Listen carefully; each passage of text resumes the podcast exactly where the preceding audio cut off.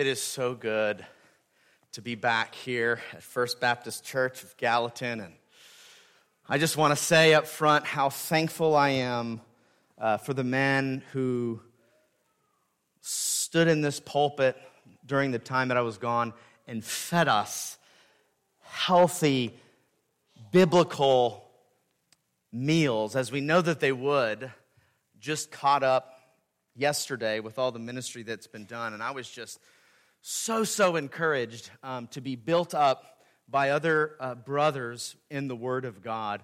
Um, I could just go on and on about how special that is for a church of our size to have people, men from within our ranks, stand up and faithfully preach in a way that blesses us all. So thankful for that. Brothers, thank you for that. Uh, and um, with that, I just want to now go before the Lord in prayer uh, for God's help as we open up the word together this morning.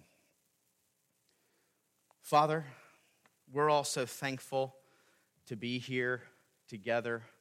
We're thankful, Lord, for this church, the ministry that goes on here week in and week out. Lord, I'm thankful and privileged to be here in the pulpit once again. Thankful to see from your word comforting truths, helpful truths that minister to each of our hearts.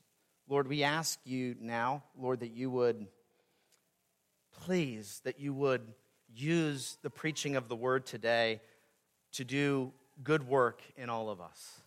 That you would use it to comfort us, you'd use it to encourage us in the faith, you'd use it to build up our faith, Lord. And you'd use it to create faith in maybe hearts that don't yet trust your Son.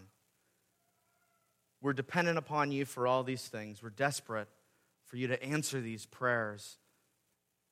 Lord, hear our prayer. Care for us. Bless us today. We say this in Jesus' name. Amen.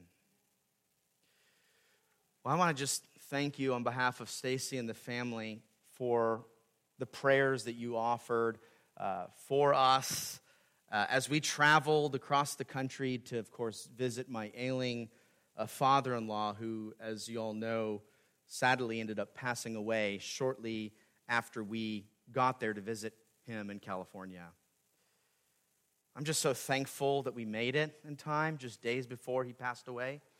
Thankful for the memories of being around that hospital bed and even the, the miracle of the hospital staff being gracious enough to allow all the kids and grandkids in that room uh, together. As we know, um, those types of uh, restrictions post COVID uh, don't allow that kind of thing, but for us to be able to sing hymns together, to pray, to visit with him, uh, to, I think, encourage him during that really hard time, and then also uh, just create a special moment for us was just such an answer and provision of God to us. Little did we know that, that days later he would pass away. And as you can imagine, it's been a gut wrenching experience to see my wife go through the loss of her dad. As losing a parent for us is, is just uncharted territory up to this point in our marriage. And then to see my mother in law and sister in law suffering is just heartbreaking. And add to that, my children and the nieces and nephew all hurting through this process. It just, it just made this season, it's made this season really hard to go through and to process. There's nothing like holding your wife's hand while her dad passes away. And those of you who have gone through something like that, know that nothing prepares you for a moment like that. Can't get ready for that kind of thing. Just happens. It's tough. And looking at the little concerned faces and the urgent family meeting as all of the kids, the grandkids got together later that day after he passed away, looking at their concerned faces because they almost maybe knew, especially the older ones, what was coming, and having to tell my six children and three nieces and nephews that grandpa had unexpectedly passed away. This is just all really hard and not easy to go through.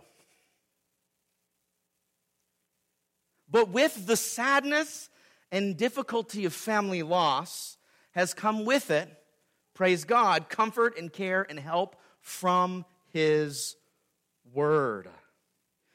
And though I wasn't intending to preach this week initially because we got in late into the week after three days of travel. Uh, we had somebody else scheduled to preach this morning, but I just felt led to share with you some gleanings while it's fresh this Sunday morning about the way that the Lord has been comforting and helping me and my family through this difficult time. And I want to do that by passing along a few lessons that we've learned in God's demonstration of Himself to us. And I hope it could be helpful for all of us this morning. And as you can see from the title, and the sermon is titled Vapor Lessons. Because why? Life is short.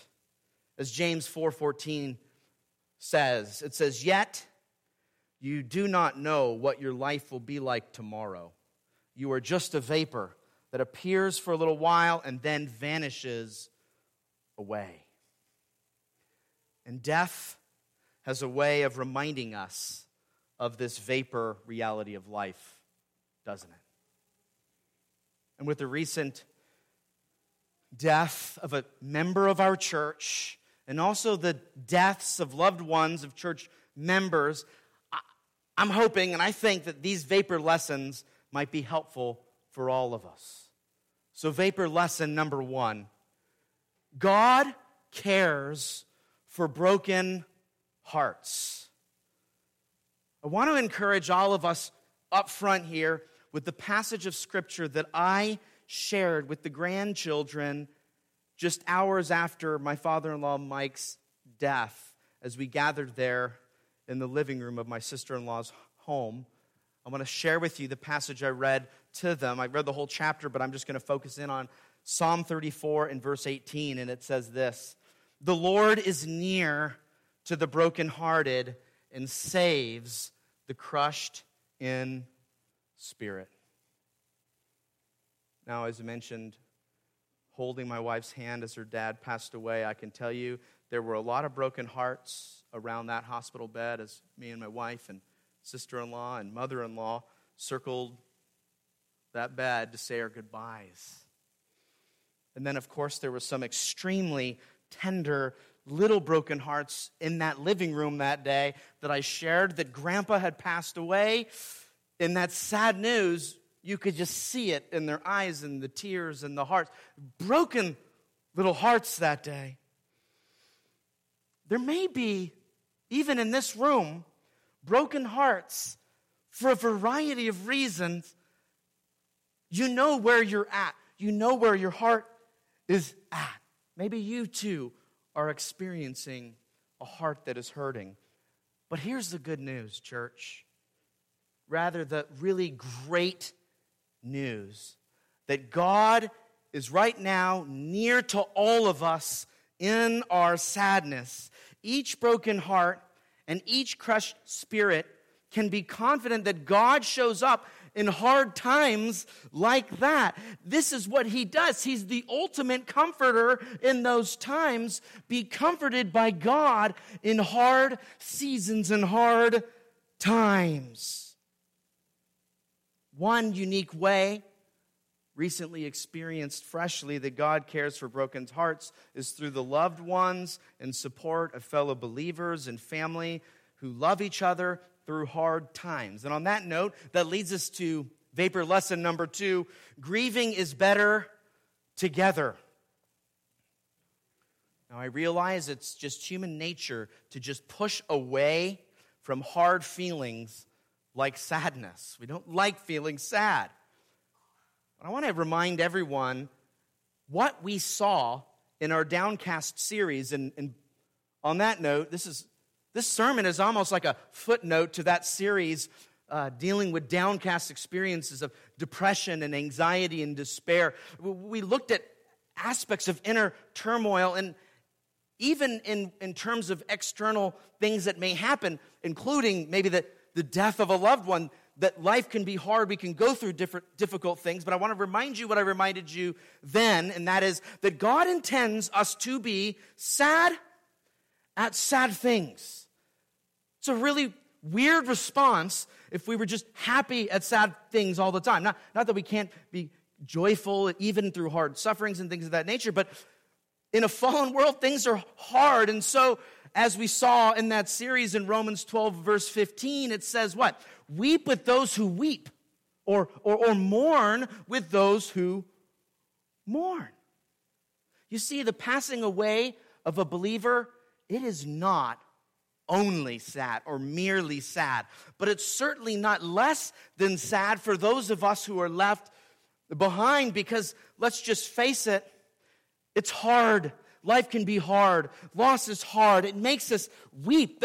It's not easy. It's not just some easy thing. It's sad when we lose those we love. We were sad and are sad that we lost my father in law and a grandpa and a dad and Mike.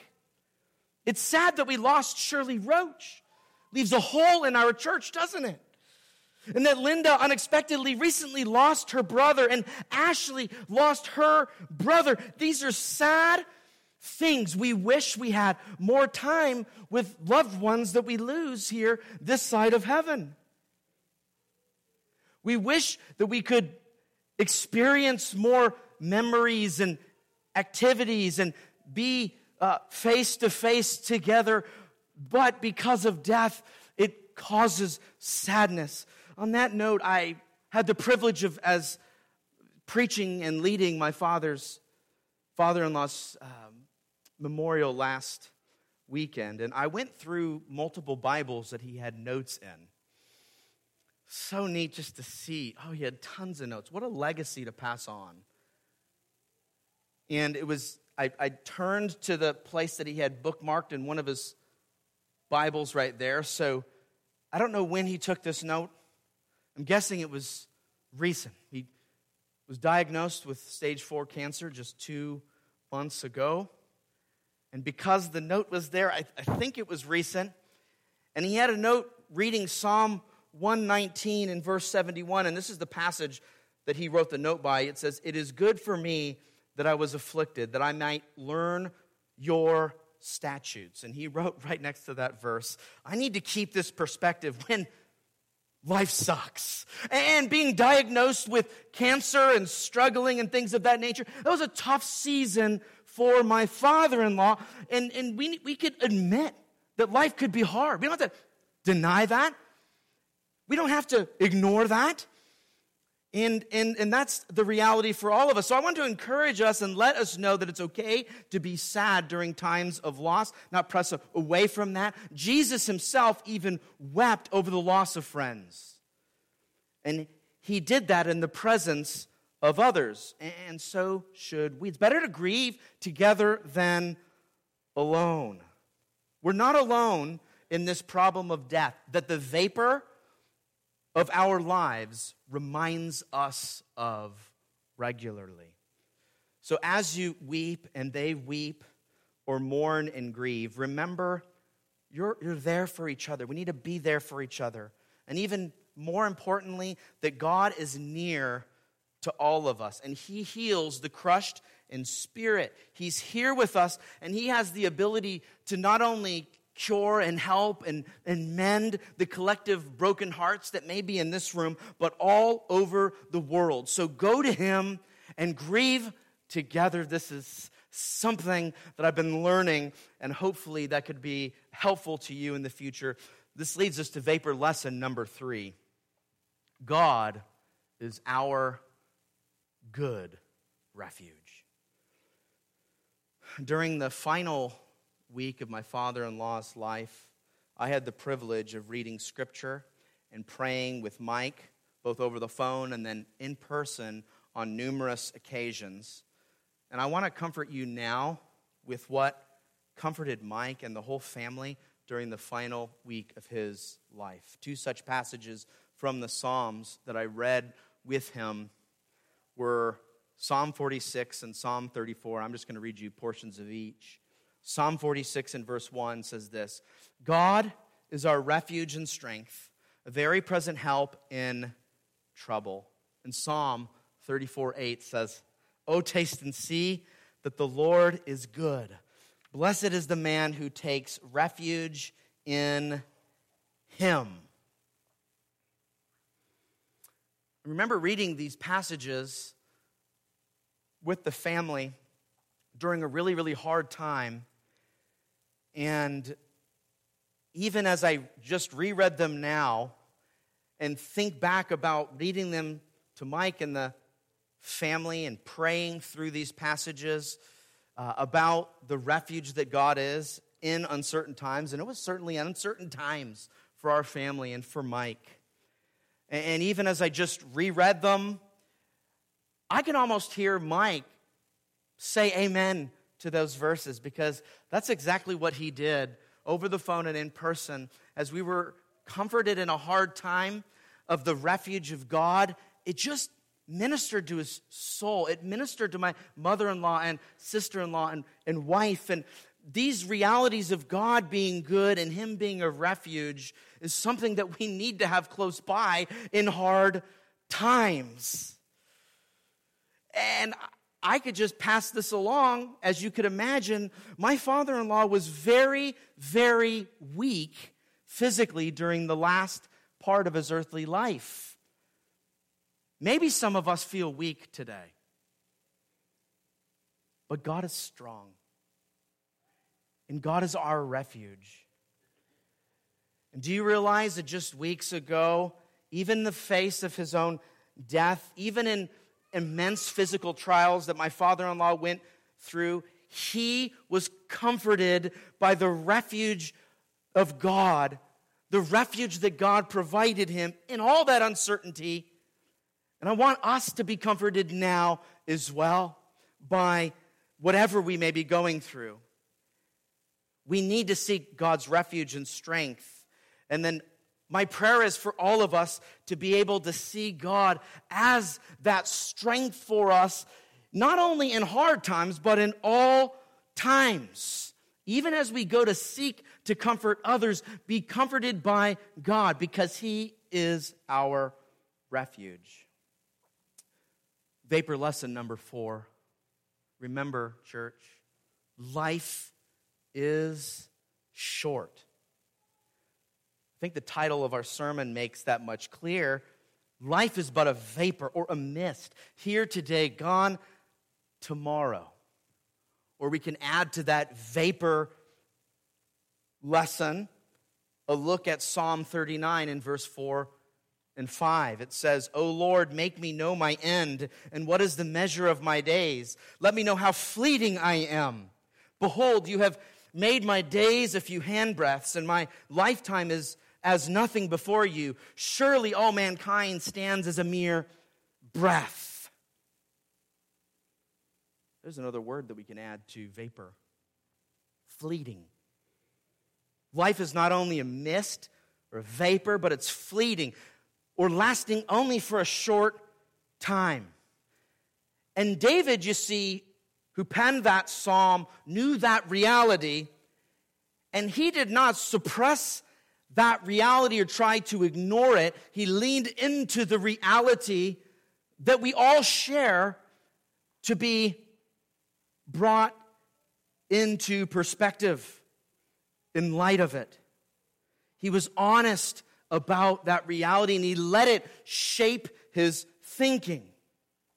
You might be thinking here, why would we want to think about something as morbid as death? Doesn't the reality of this universal experience of all mankind, doesn't that just lead everybody to sadness and depression and like lack of motivation?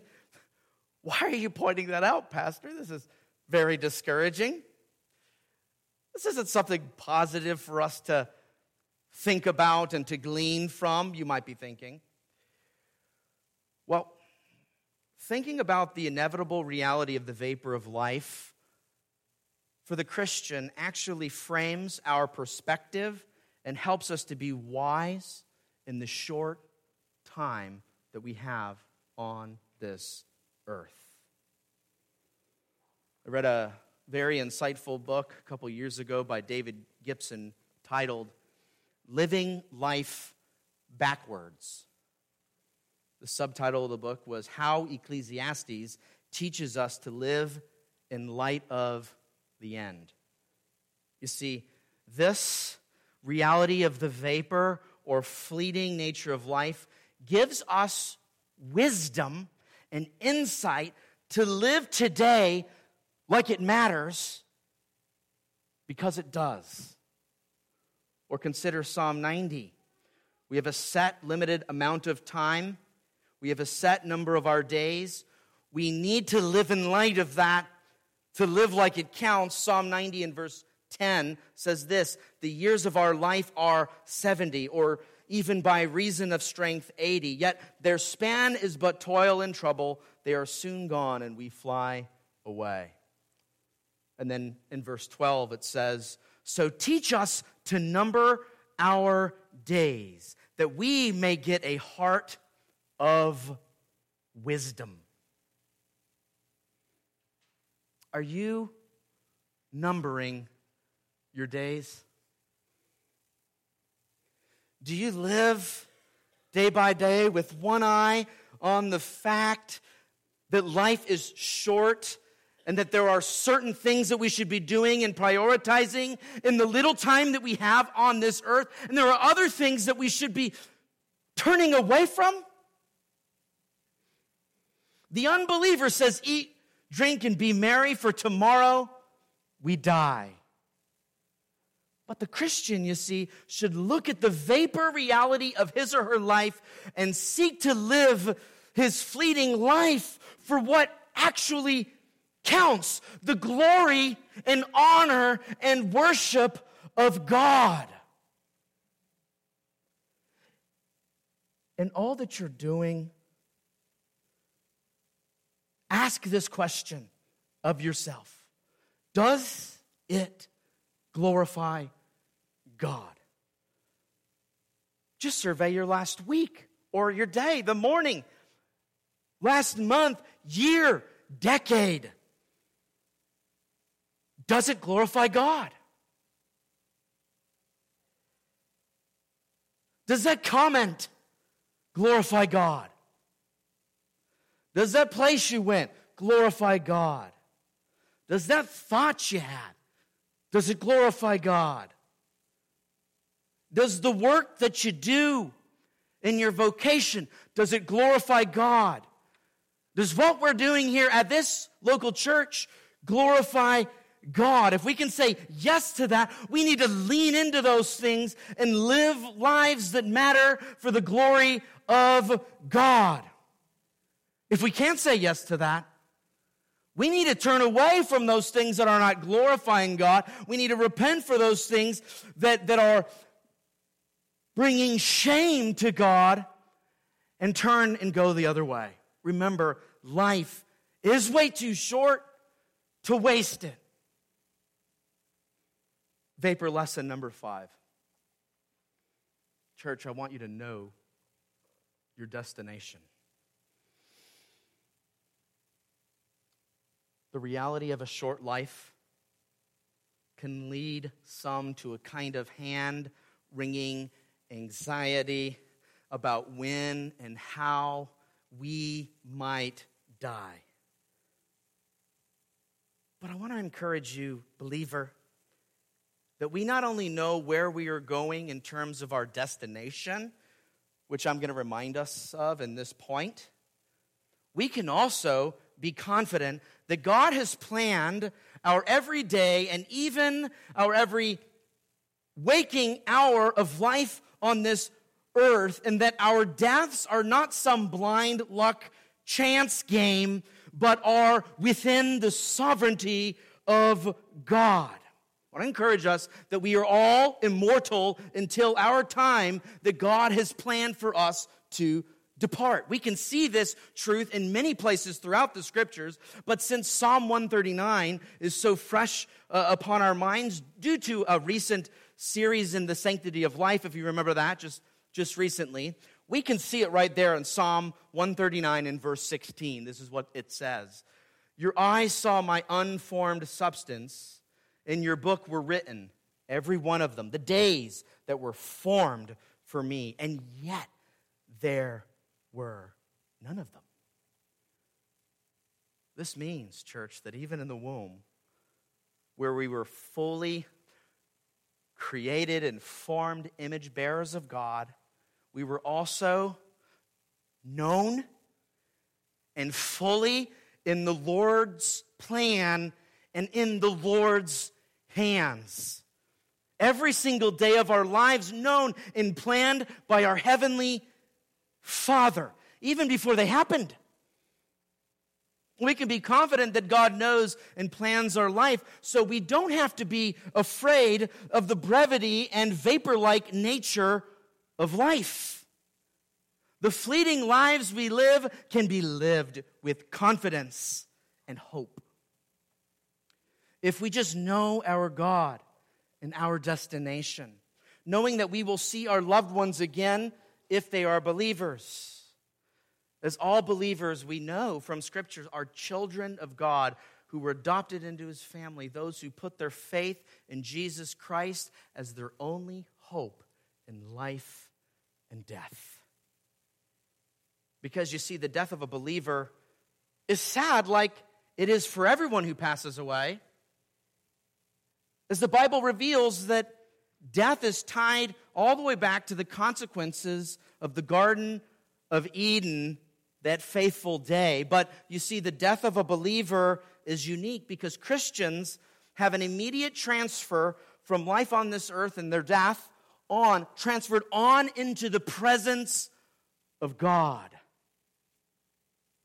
And no matter how lovely life is here on this earth, it does not come close to the even better experience of life before our great God.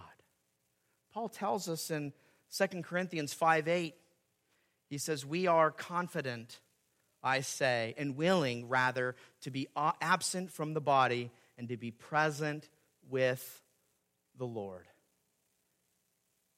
And Christians, though we grieve the loss of believing friends and family, those of us who are believers don't grieve as those without hope, do we? We don't. We don't as 1 Thessalonians 4 in verses 13 through 14 says, Brothers and sisters, we do not want you to be uninformed about those who sleep in death, so that you do not grieve like the rest of mankind who have no hope. For we believe that Jesus died and rose again, and so we believe that God will bring with Jesus those who have fallen asleep. You realize what this means for us? It means that we can be assured that every believer we know who has died is right now not only no longer experiencing any pain, which is, which is a good thing for us to think about, but they're experiencing eternal joy and happiness like no other. My father in law is in the presence of the Lord. That brings perspective.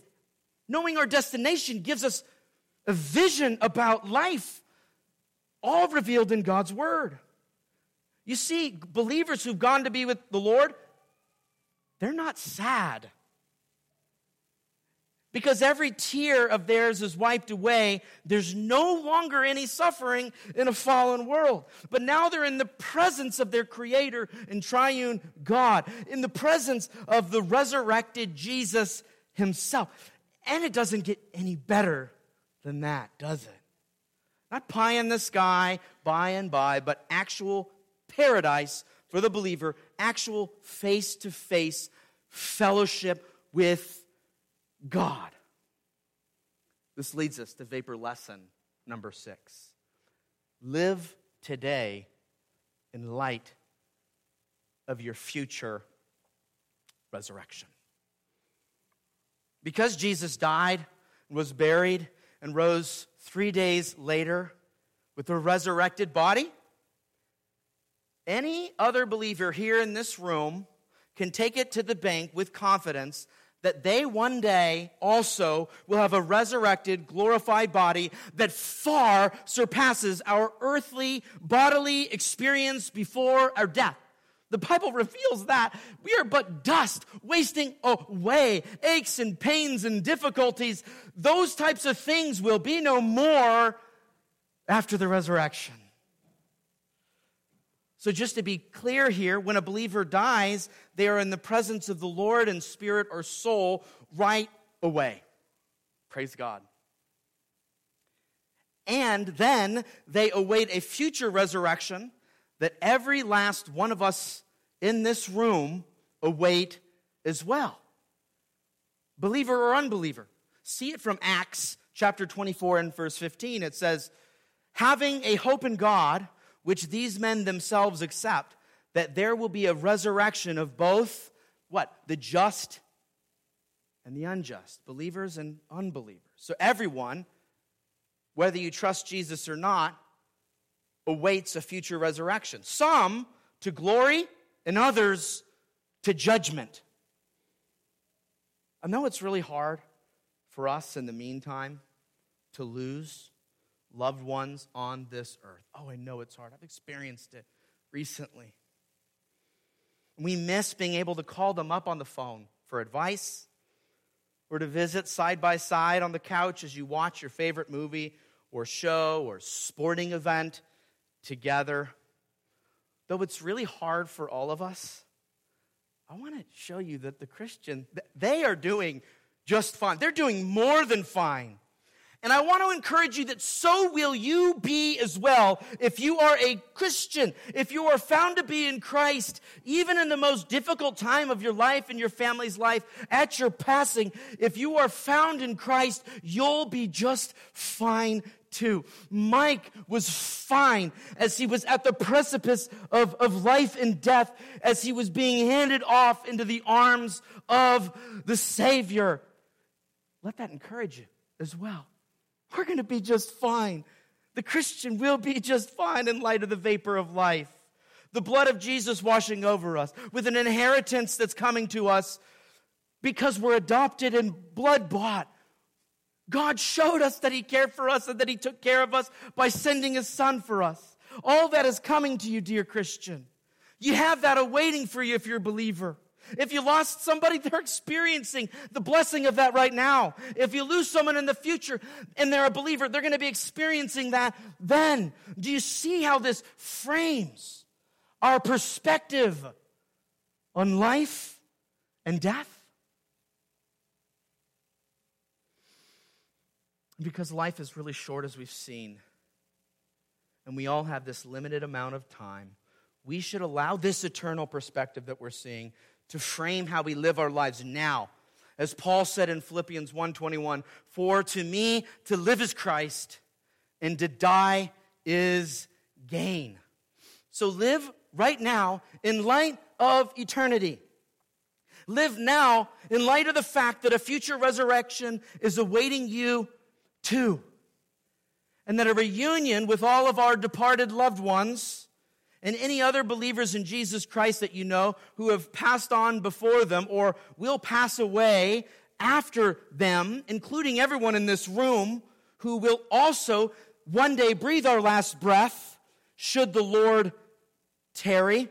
Be encouraged by this reality that even in the vapor of life and our pending death, let this perspective, eternal perspective, transform from a really scary and morbid reality to a glorious, hope giving future for those who are found to be in Christ.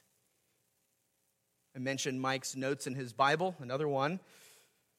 Right near this note that he made about the perspective in light of hard times in life, he says this I only see problems from my perspective. God has a much bigger plan for me. God, His comfort, always protects us in our suffering. God will always do what is best for me.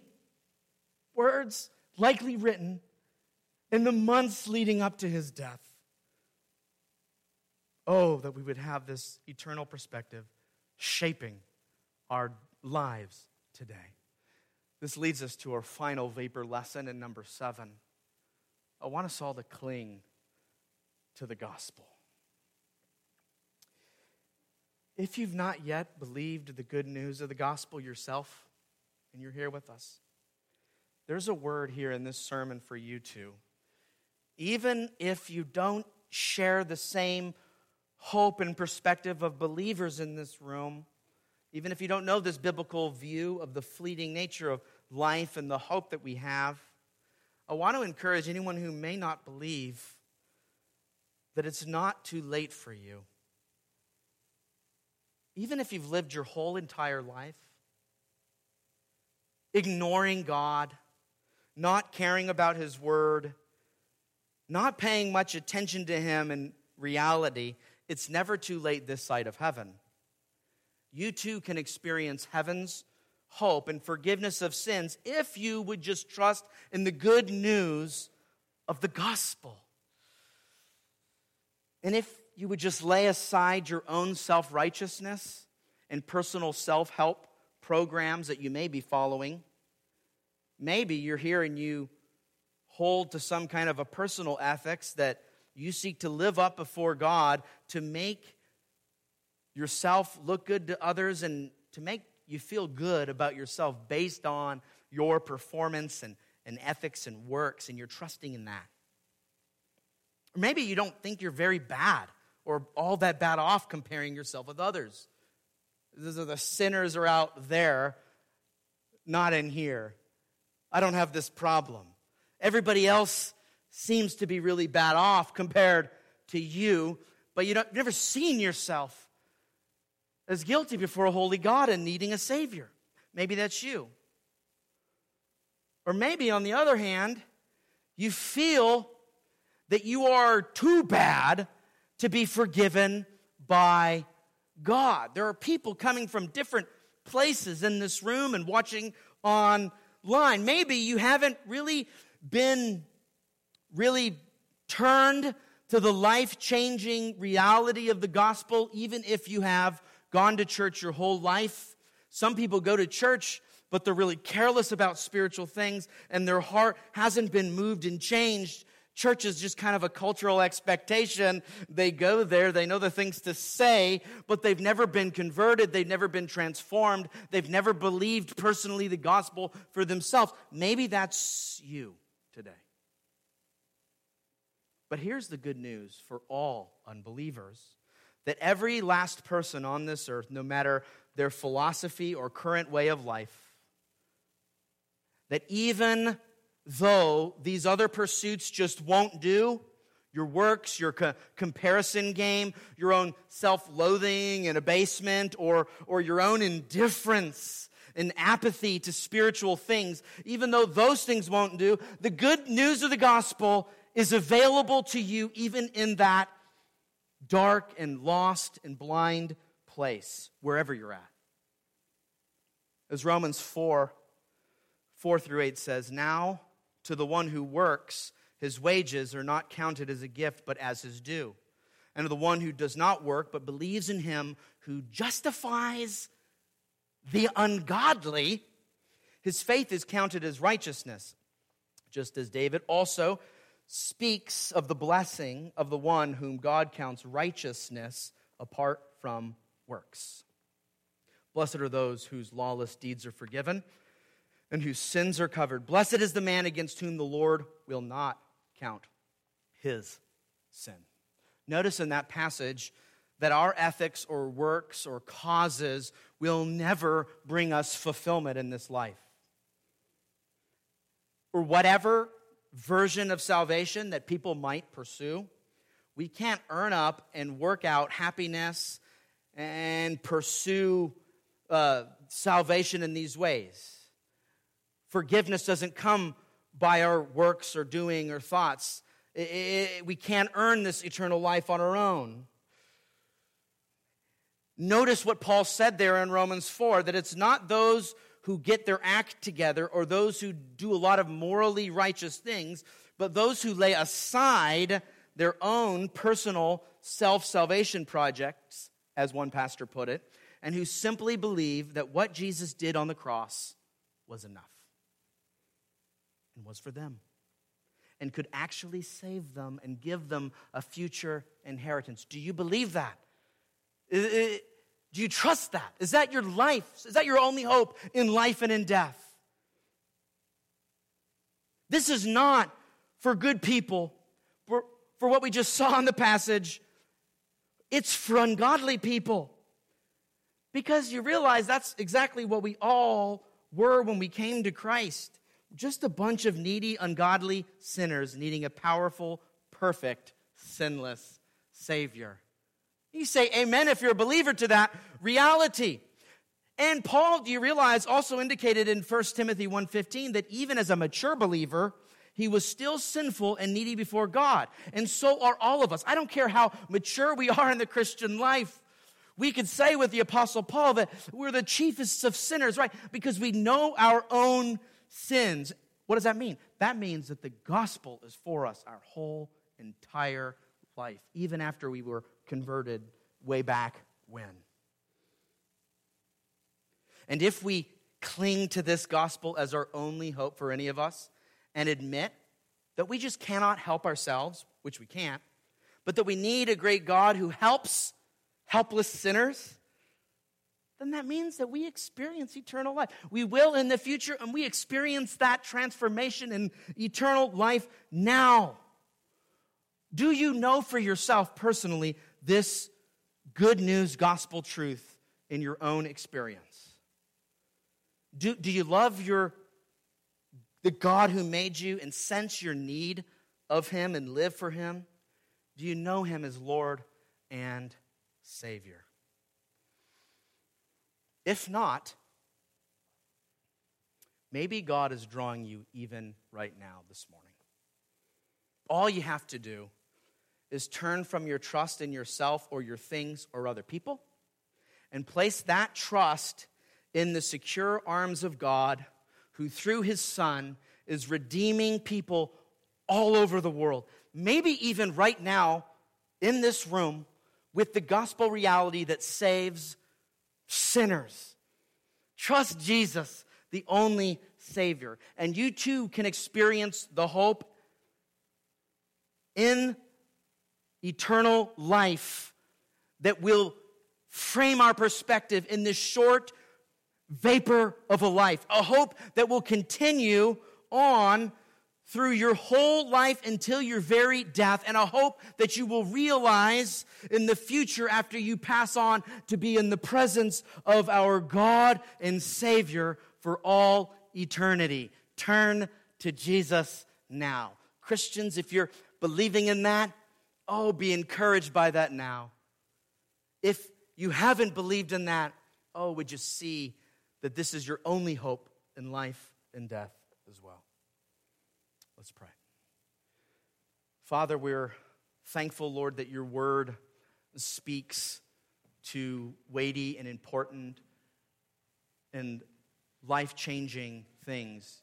You give us perspective in all the hard things of life. You give us hope in hopeless times. You give us something to live for in a world that has gone crazy in, in ways and in a life that can seem unpredictable and discouraging and hard. You're the comfort for weary hearts and souls. You're the Savior of sinners. You sending your Son to die for us, Lord, we didn't deserve it, but you've provided for us in great ways. Would you cause all of us to turn to you with this perspective to be helped by you? Would you turn hearts of those who have not yet believed towards you so that they too can experience eternal life and the salvation that is oh so good for all of us who taste it. We ask for your help in these things. We ask that you would work in these ways. We say this in Christ's name. Amen.